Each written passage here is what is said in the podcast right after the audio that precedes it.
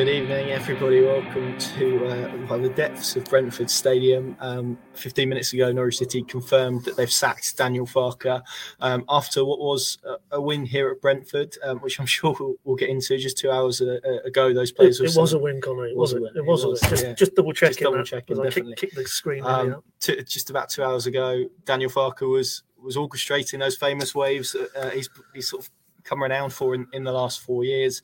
Um, after he did his, his post match media with yourself, Paddy, uh, he was relieved of his duties along with three of his uh, backroom staff Eddie Riemer, Chris Domogalla, and Christopher John.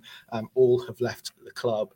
Um, first and foremost, um, let us know your thoughts uh, in, in the comments on wh- wherever you're watching this.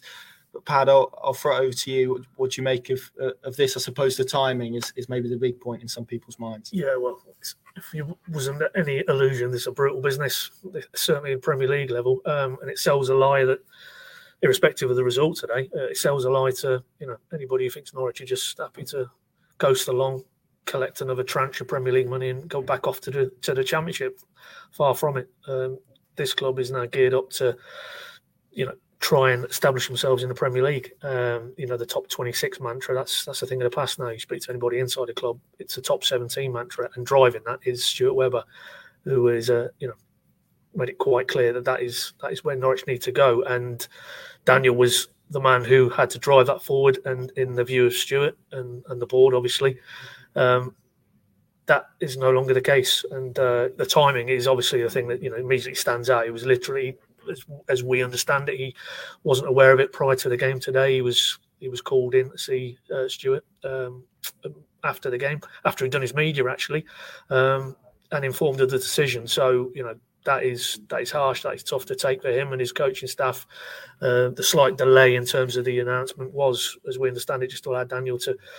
Um, and those coaches to let their families know. Obviously, back in mm. Germany, in a, in a lot of cases, um, you know, give them that courtesy and that decency. And uh, decency is one of the words that's coming to my mind when we obviously now start to reflect on Daniel as a man and uh, and his impact on the football club. Just a class act, and uh, on a personal level, it is very sad to see him go. But no room for sentiment. And uh, if Stuart Webber, clearly he felt that it had reached the end of the road with Daniel, and that he wasn't going to be able to generate enough.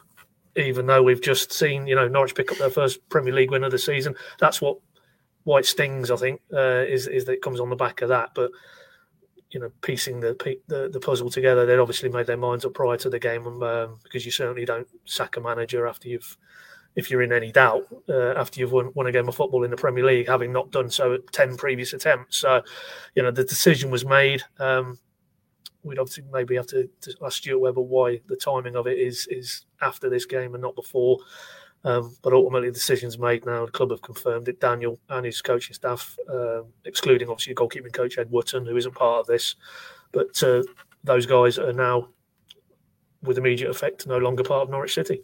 Yeah, in- incredible, really, because of what you said. What we saw on the pitch today, which was a, a Norwich City team um, produce a winning performance in the Premier League. I suppose if there is a way to go out for Daniel Farke, he would have preferred it to to be that, wouldn't he? An, yeah. an away win breaks Norwich's hoodoo in in the capital. It's um, it's obviously the, their first win of the season, two one win here today, which will be forgotten now in the context of of, of all of this news. Um, is there an element in terms of the timing of the international break? Do you yeah. think in terms of this because Norwich now have two weeks until their next Premier League game to source a replacement, and that's obviously where I can see a lot of the questions are heading. It, it will quickly move on to who's next. Yeah. But it, it, just to sort of go on that that timing point, I, I, guess there's no perfect time to sack a manager, really, is there? And you say it's ruthless, but the fact Norwich now have two weeks to appoint his successor, I suppose, gives them a little bit of time to to get everything in place. Yeah, I mean, one thing we we know irrefutably when it comes to Stuart Webber that you know everything he does is is calculated and and um, you know he doesn't make any moves whether it's in this area now and, and dispensing with Daniel services or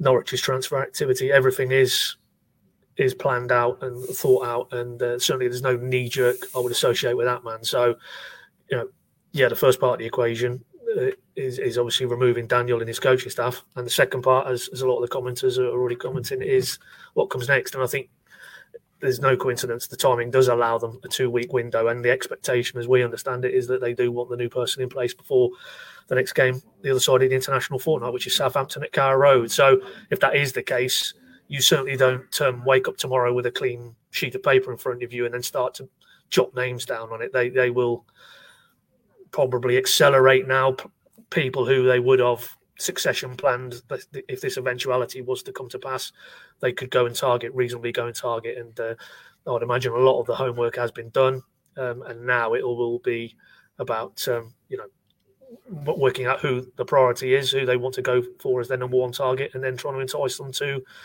to let's be honest, you know, a club who are a very attractive proposition. They've they're in the Premier League. Um, it is the best league. It's the most visible league. You know, if you're a, a, coach, a top coach, if you're a top player, you want to be in the Premier League. So there, there certainly wouldn't be any shortage of takers. I don't think, even in the situation mm. they find themselves, which is alleviated somewhat today with at least that first win on the board and, and a bit of hope and belief maybe back in the in the players. And you saw how they celebrated with those 1,750 fans in the in the way end. So make no mistake, this will be a very very attractive proposition. And uh, Stuart Webber. I'd imagine his phone will be red hot with um, agents and middlemen middle people uh, keen to put forward their prospective candidates. But knowing what we know about how this man operates and how, you know, once he sets his mind on something, he normally goes out and achieves it in terms of uh, bringing personnel to the club. Um, I think I'll be amazed, in fact, if there isn't a, uh, the new person in place by Southampton. So um, this is going to move very fast now, and uh, you know the starting gun has been sounded officially. But let's be honest, it, it, if they decided that Daniel wasn't the man for them prior to this game, then the other side of that coin is I'm sure they also have got a good idea who they would want to bring in. Uh, and now we can all have some fun and games with talking endlessly about names. It's like the transfer window's reopened.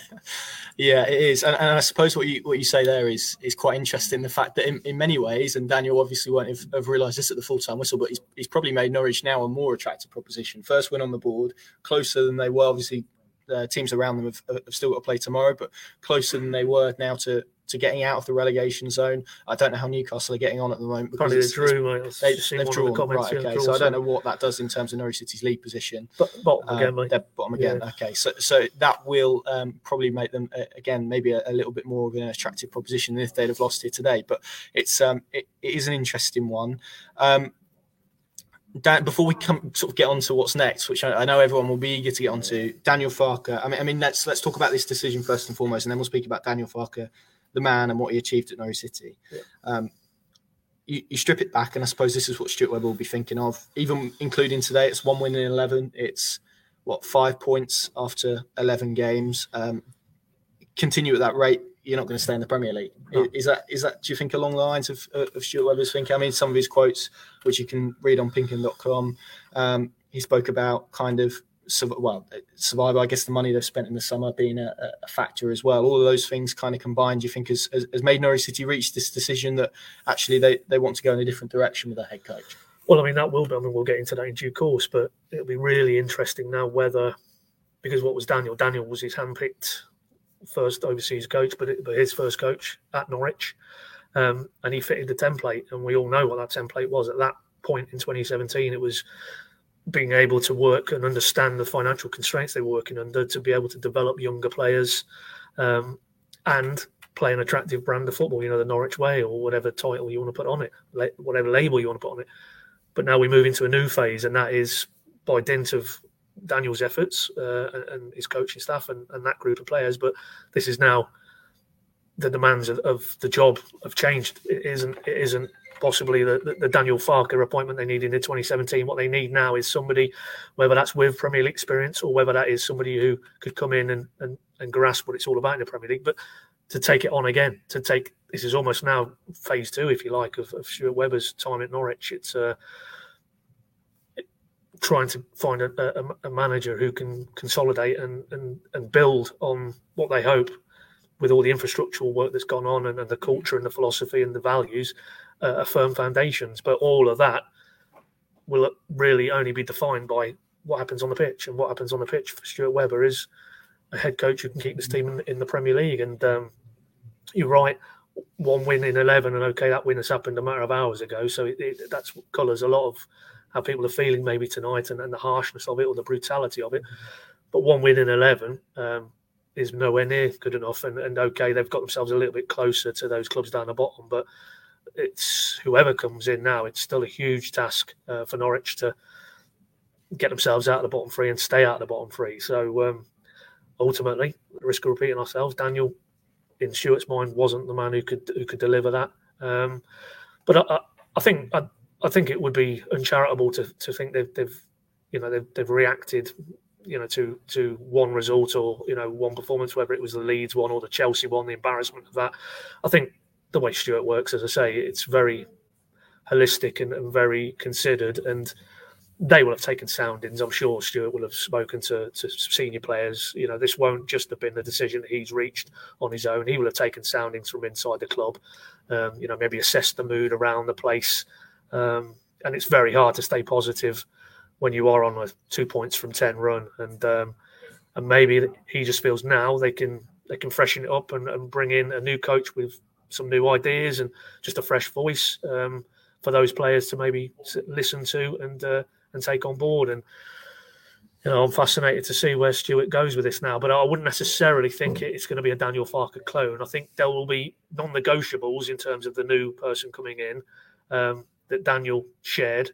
But but also it might be now we start to see the beginnings of you know trying to develop in this area of the club as well in terms of the coaching area and uh, and and whether that means they go a little bit more experienced, a little bit more proven, as opposed to what Daniel was, and by his own admission, said it again on Friday. You know, a coach who had nothing on his CV um, when he was asked, you know, was this the toughest time of his Norwich career? And he said it was actually that first season, really, because he was such an unknown commodity.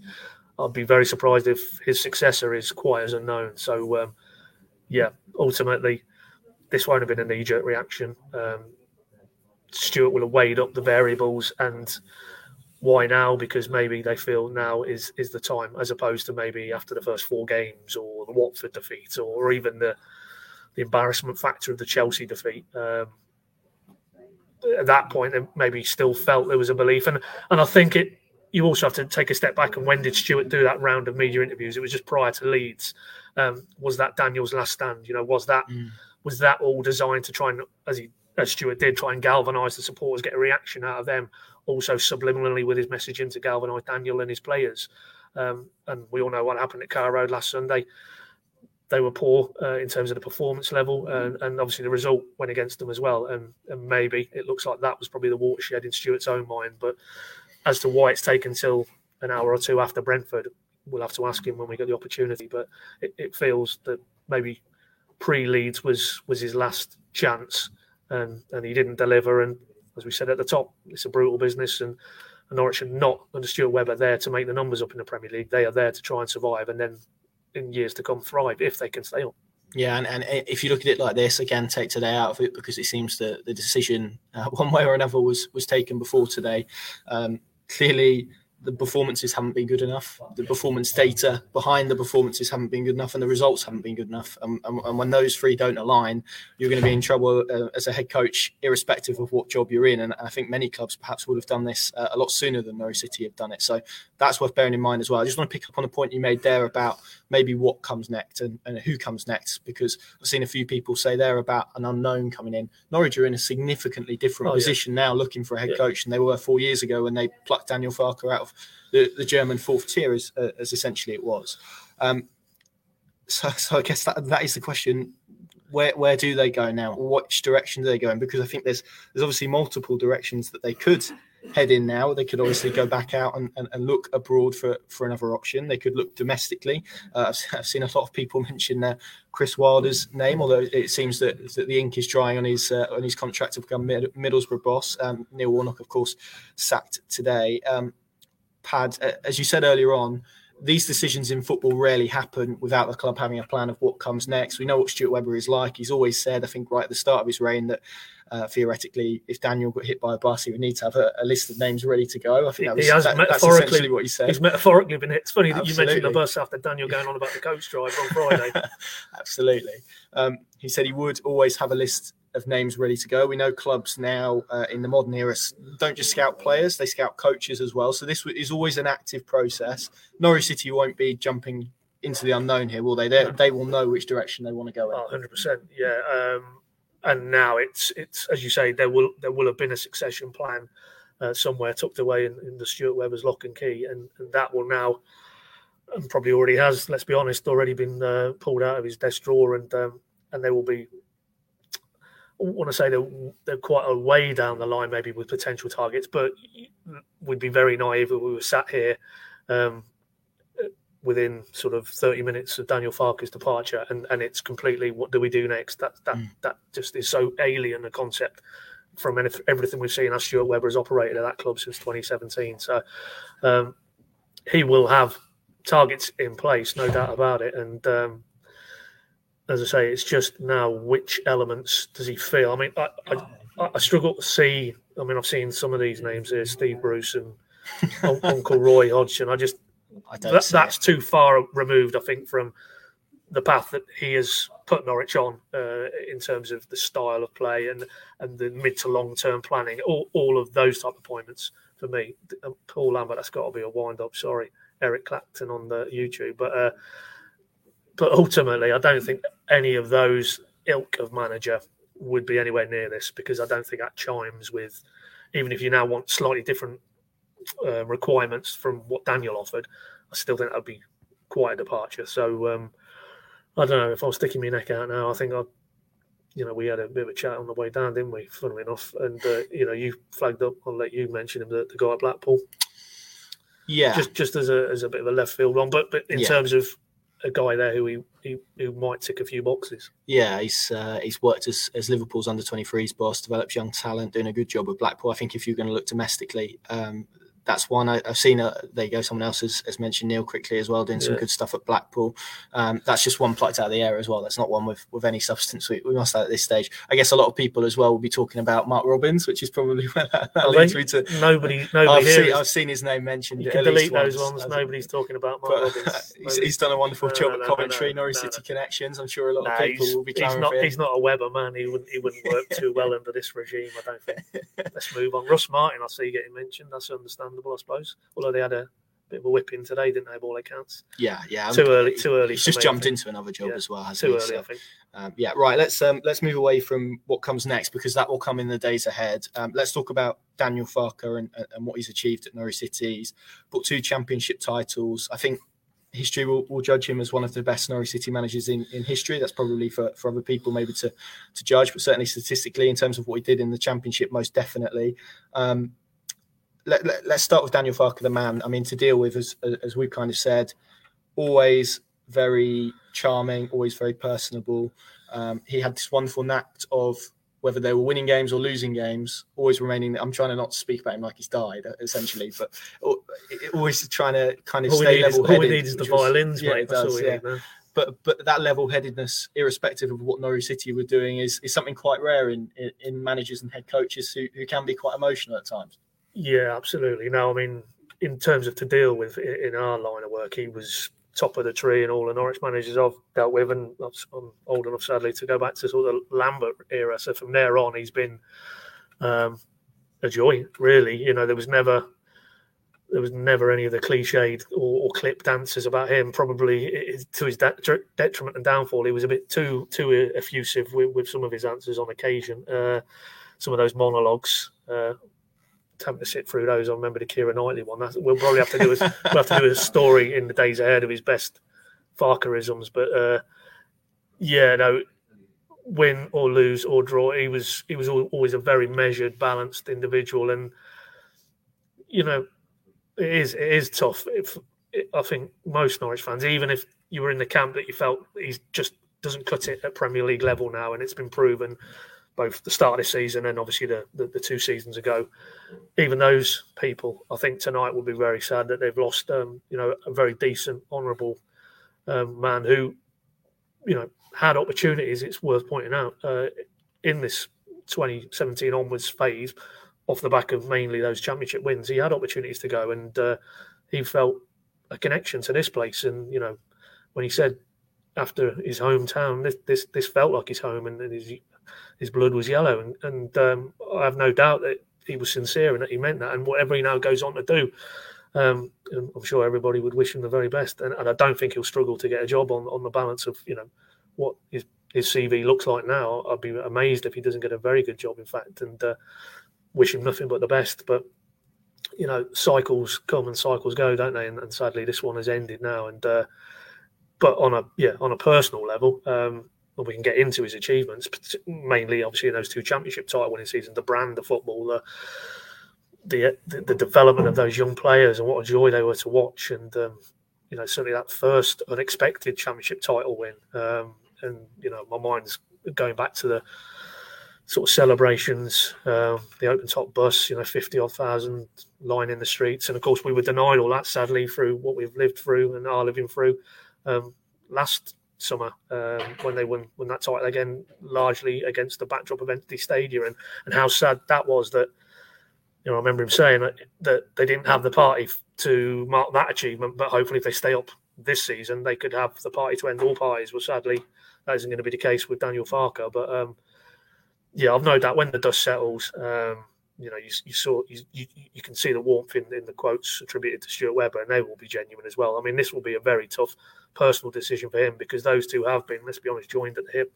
Um, and a lot of Norwich's success on and off the park was sparked by their chemistry and that relationship. And it'll be a very sad uh, occasion. I'm sure it would have been a very sad occasion for Stuart to have to call him in after the game tonight um, here at Brentford Stadium, where we still are, um, and and inform him of that news. And um, you know, but that's ultimately he's paid to make those decisions, and nobody could dispute that he's made a very ruthless call tonight, a very pragmatic call, um, and sentiment. To repeat what I said earlier, will not get in the way if of him trying to establish Norwich in, in the Premier League. And uh, but yeah, there's no doubt. I think when the dust settles, and Daniel is at a suitable juncture, whether it's you know seasons into the future. But whenever he does come back to Carrow Road, he's guaranteed a tremendous reaction. And, and I'm sure the tone of the reaction from a lot of fans tonight across social media will be that that what a gentleman. And um, and Norwich, in many respects, are poorer for him not being at the helm tonight. But you know, ultimately, you want to shoot back with one win in eleven, then you can't deny that. And uh, if they maintain that productivity, then it's only heading one way, and that's back to the championship. And that is certainly not a place Stuart Webber wants to take this football club. Absolutely, and crucial games ahead as well after the international break, particularly the, the, the two double headers, or the double header rather, at home of, of Southampton and Wolves, and then a trip to Newcastle. So the next three games massive for whoever comes in. Uh, they're going to um, certainly want to make an instant response, aren't they? Because those three games, if, if Norwich City get positive results in in all of them, which obviously we certainly hope is the case, then the, the outlook of the season could look um, a lot different, and we could all be talking about this decision with a lot, uh, a lot more well, from a, from a different um, lens, I suppose. But uh, I guess the point is, had this have come last week or the week before when when they got hammered by Chelsea, wouldn't have been that surprising, would it? Uh, uh, but I, I, suppose that's the point. Um, just to, to talk about Daniel Farke's achievements, then um, you said earlier on in the broadcast he, he, said he arrived at Norwich with not much on his CV. He certainly leaves with a lot on his CV: two championship titles, a record for developing players that Norwich have subsequently sold on for a lot of money. Um, the James Maddison money pivotal in, in, in preventing this club from um, really struggling financially. Ben Godfrey, Jamal Lewis, um, Emi Buendia. We could we can name countless others. Um, and then, of course, as you mentioned earlier, the, the, brand of football. In, in terms of the job he was appointed to do, he's he's done that and then some, hasn't he?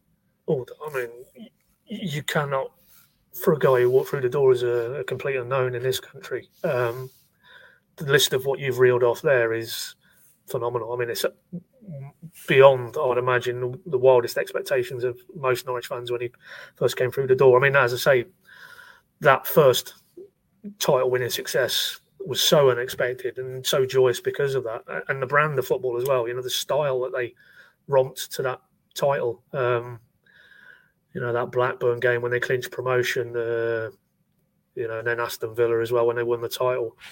Special times, and and anybody who's lived through that as a Norwich fan, I'm sure will, when the dust settles, um, reflect on on you know a period unlike any other really in, in the history, certainly in the modern history of the football club. I don't think there's any Norwich fan who's been on quite such a, a thrilling ride. Maybe the only thing that comes close is that Lambert team who went League One, Championship, Premier League, but you know they didn't worth reiterating. They didn't win the championship title, and and he delivered two of them. And I think he's correct me if I'm wrong, Connor. I think he's the only manager in the history of the football club to have won two titles at that level. Um, so his achievements will stand uh, for me alongside any of the, the best achievements if you apply the, the relevant context, and that context is, as you said, you know inheriting a club. And, and to be fair, I'm just going to repeat what he said on Friday when again I asked him, "Is this your toughest time?" And he said, "No." He said, "I came in 2017, and off the top of my head, I'm paraphrasing. It was a club that were in a massively da- dangerous position financially, really, really. And you referenced it there. The James Maddison sale got them out of the cart.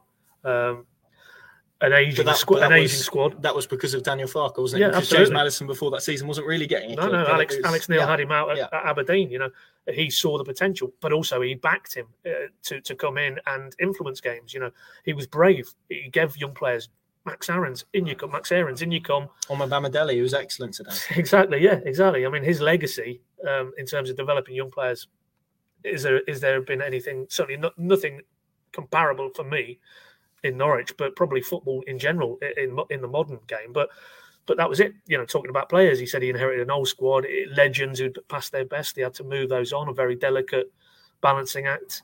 Um, and he was also trying to, with his possession brand of football, uh, try and compete in the championship, which certainly in 2017 was was very much still tilted towards you know physicality and, and competitiveness, um, and all of that with the expectation still because he was coming to a club who had been in the Premier League, that fan base, we all know, that fan base still demanded that you were competing at the right end of the championship. And of course, that first season was a very bumpy one, finishing below Ipswich, um, mid table mediocrity. And yep, then Maddison gets sold. Um, and that stabilised it off the park, and uh, and then the second season, you know, we all know know what happened. But yeah, in terms of his legacy, I mean, um, he can go with his head held high for me. Yeah, okay, the, there'll always be those question marks about what happened or didn't happen in the Premier League era, but let's be honest, you know, the first time round, Stuart himself was openly or candid enough to admit they did they didn't back him in the window. You know, the, the level of player they brought in was nowhere near good enough to supplement that squad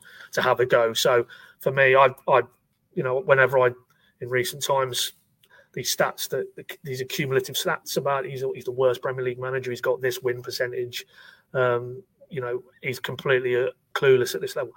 I also thought that was incredibly harsh because that first Premier League season, and that's even yeah. before we get to the point where we got to the March of that season, and of course, our world got turned upside down, and and you know the rest of that season was a shell. You know, you, you can you imagine some of those project restart games if you'd had a full Carrow Road house in, those results wouldn't have been as they panned out. You know, getting whacked by West Ham and Everton winning, and Southampton, and you know Burnley even turned up, didn't they, at Carrow Road and won the course of history could have been very different. You know, if if those games had been watched with full houses, passionate atmospheres at Road, but ultimately, you know, people may want to reflect and say, well, that will always be a bit of a stain on his legacy. But you know, ultimately, what he inherited to what he's left now, as he left Norwich in a better state, unquestionably. So um, for that, he should always be remembered. I think.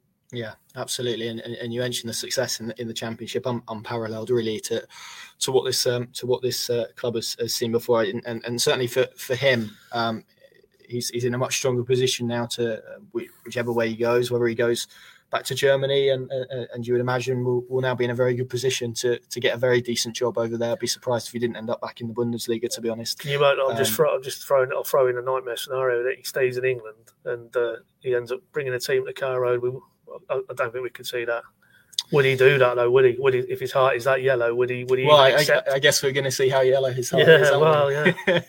um, so, yeah. some some some nice comments coming through on on Daniel Farke. It's an interesting point you made about the Premier League season two years ago because I think it's fair to say probably uh, for as much as we talk about the club maybe standing by him, he said before he had opportunities to go elsewhere at different points during this journey. Um, it says a lot about him that he stayed after that campaign in the manner that it, that it all unfolded. The fact, as, as you mentioned, Dave, probably wasn't backed in the, in the way that he would have wanted to be. He understood the, the wider project and I suppose his role within that as well.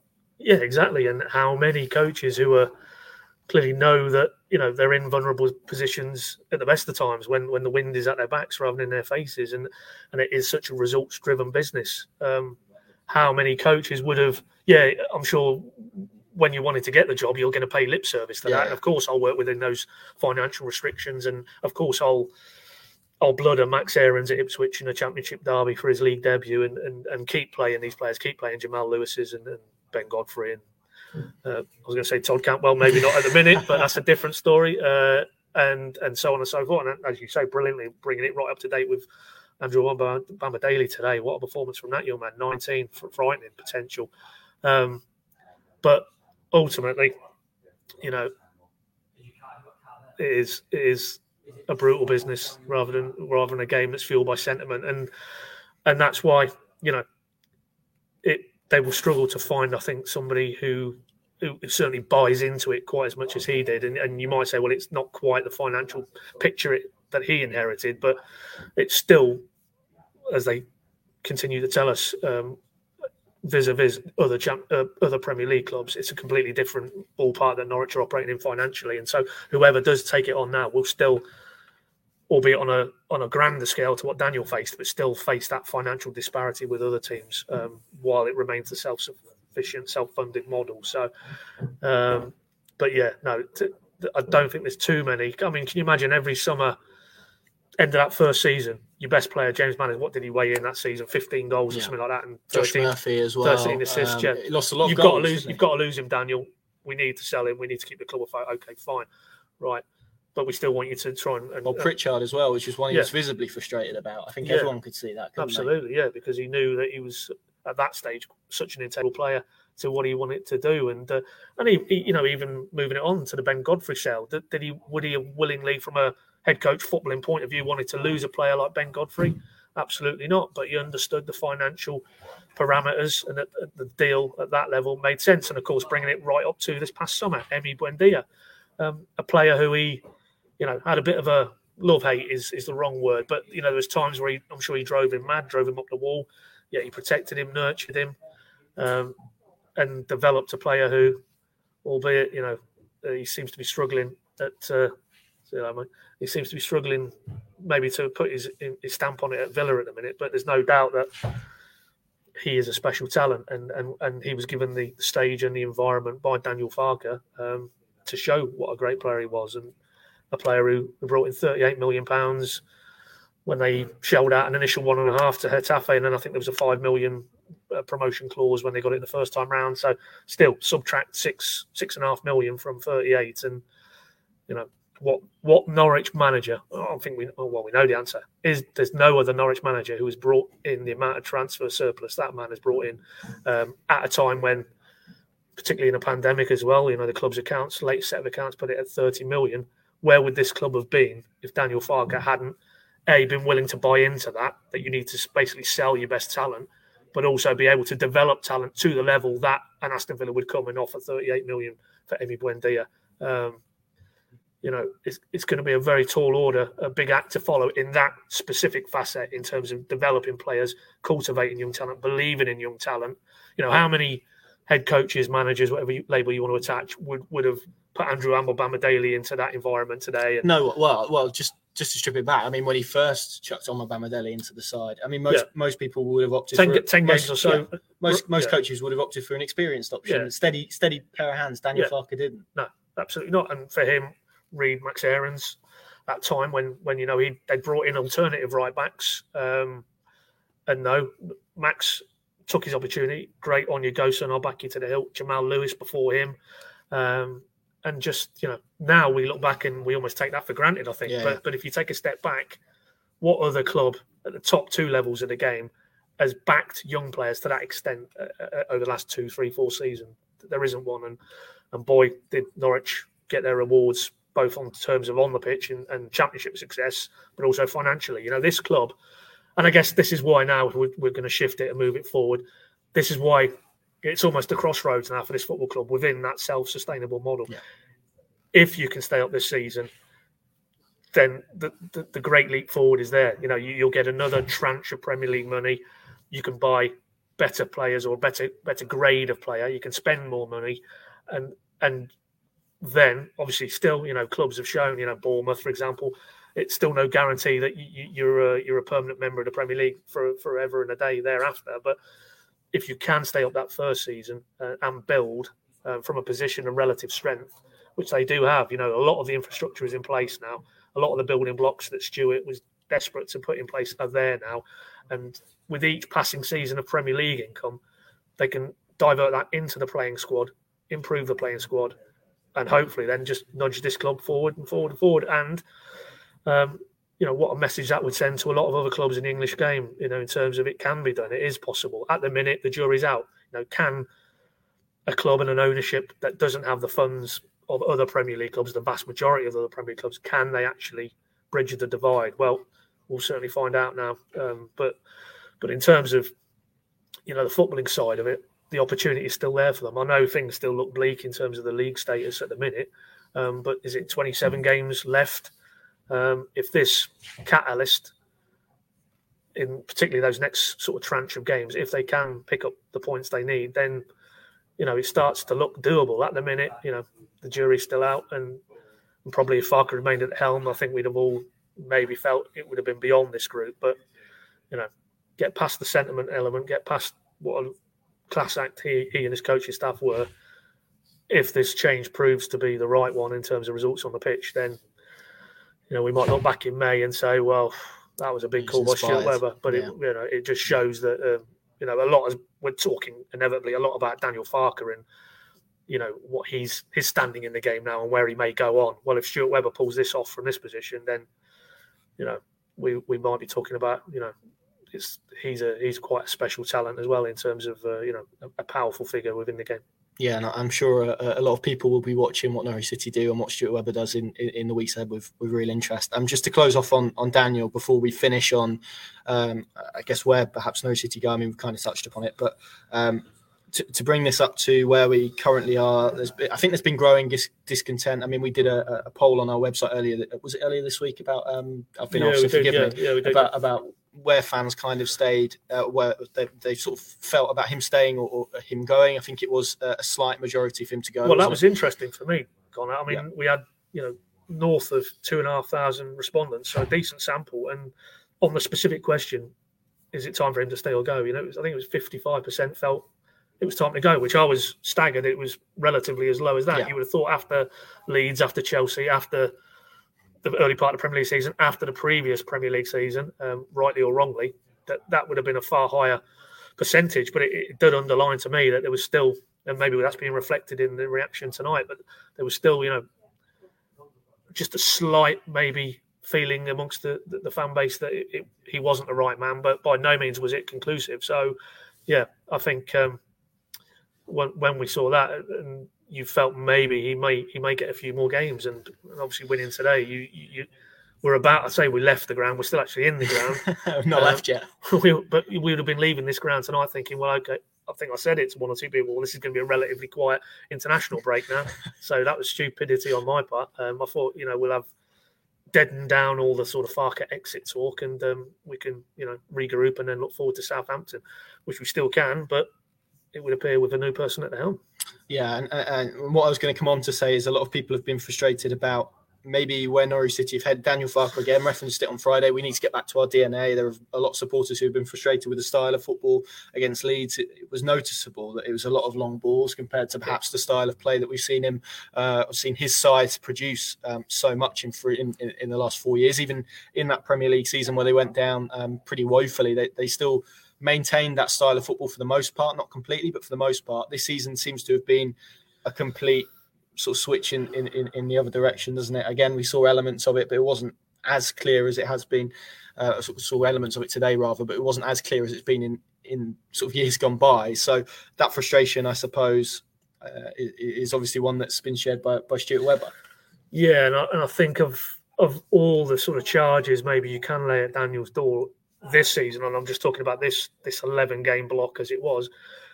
That was the one that you know I'm sure would have raised an eyebrow or two um, for the people who matter inside the club. That clearly it was understandable that I mean Watford was the watershed moment to lose that game after uh, the first four. Well, we can't get anything from these; these are so tough for X, Y, and Z reasons.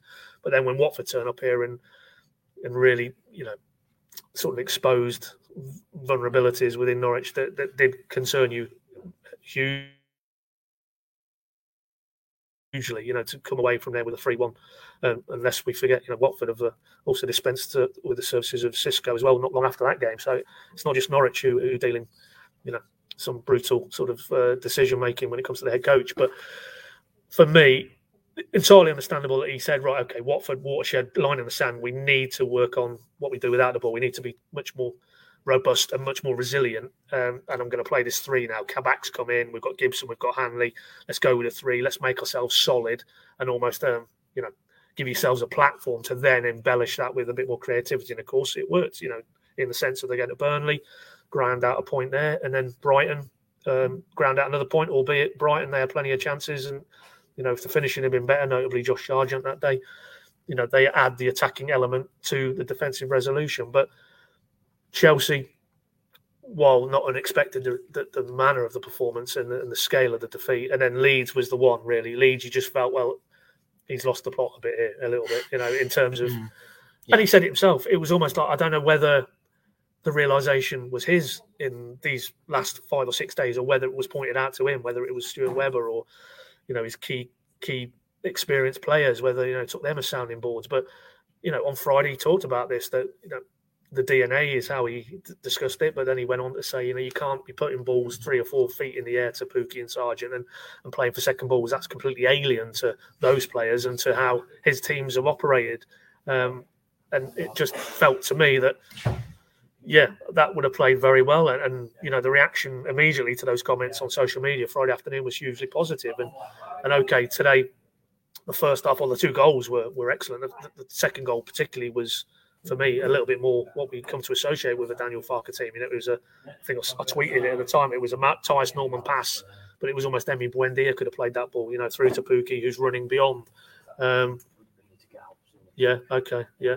We're getting a hurry we'll wrap it up. Yeah. Yeah. So um, ultimately, it's come too late. But you just hope that from here on in that we do see because I think that is that type of football is what suits this group of Norwich players.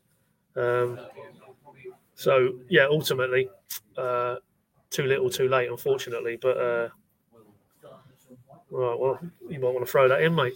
Connor with a bit. Yeah, of, this is a, a, an interesting. One. He's one. getting linked with every single job. He is. He must have a hell of an agent. Uh, this is from Pedro Almeida, who's uh, is, a transfer specialist essentially. Uh, he he uh, is reporting that uh, Paulo Fonseca, who has been linked with the Tottenham job, the Newcastle job, I think the, the Villa job as well, even though there's not a vacancy, is among the candidates uh, for this uh, this job at Norwich City. So that's interesting one. That's, let's maybe um, end on that then, um, yeah.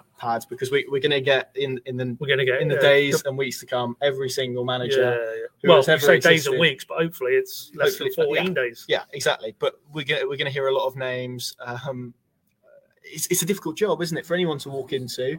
They're going to have to hit the ground running with the games that we outlined earlier. Yeah.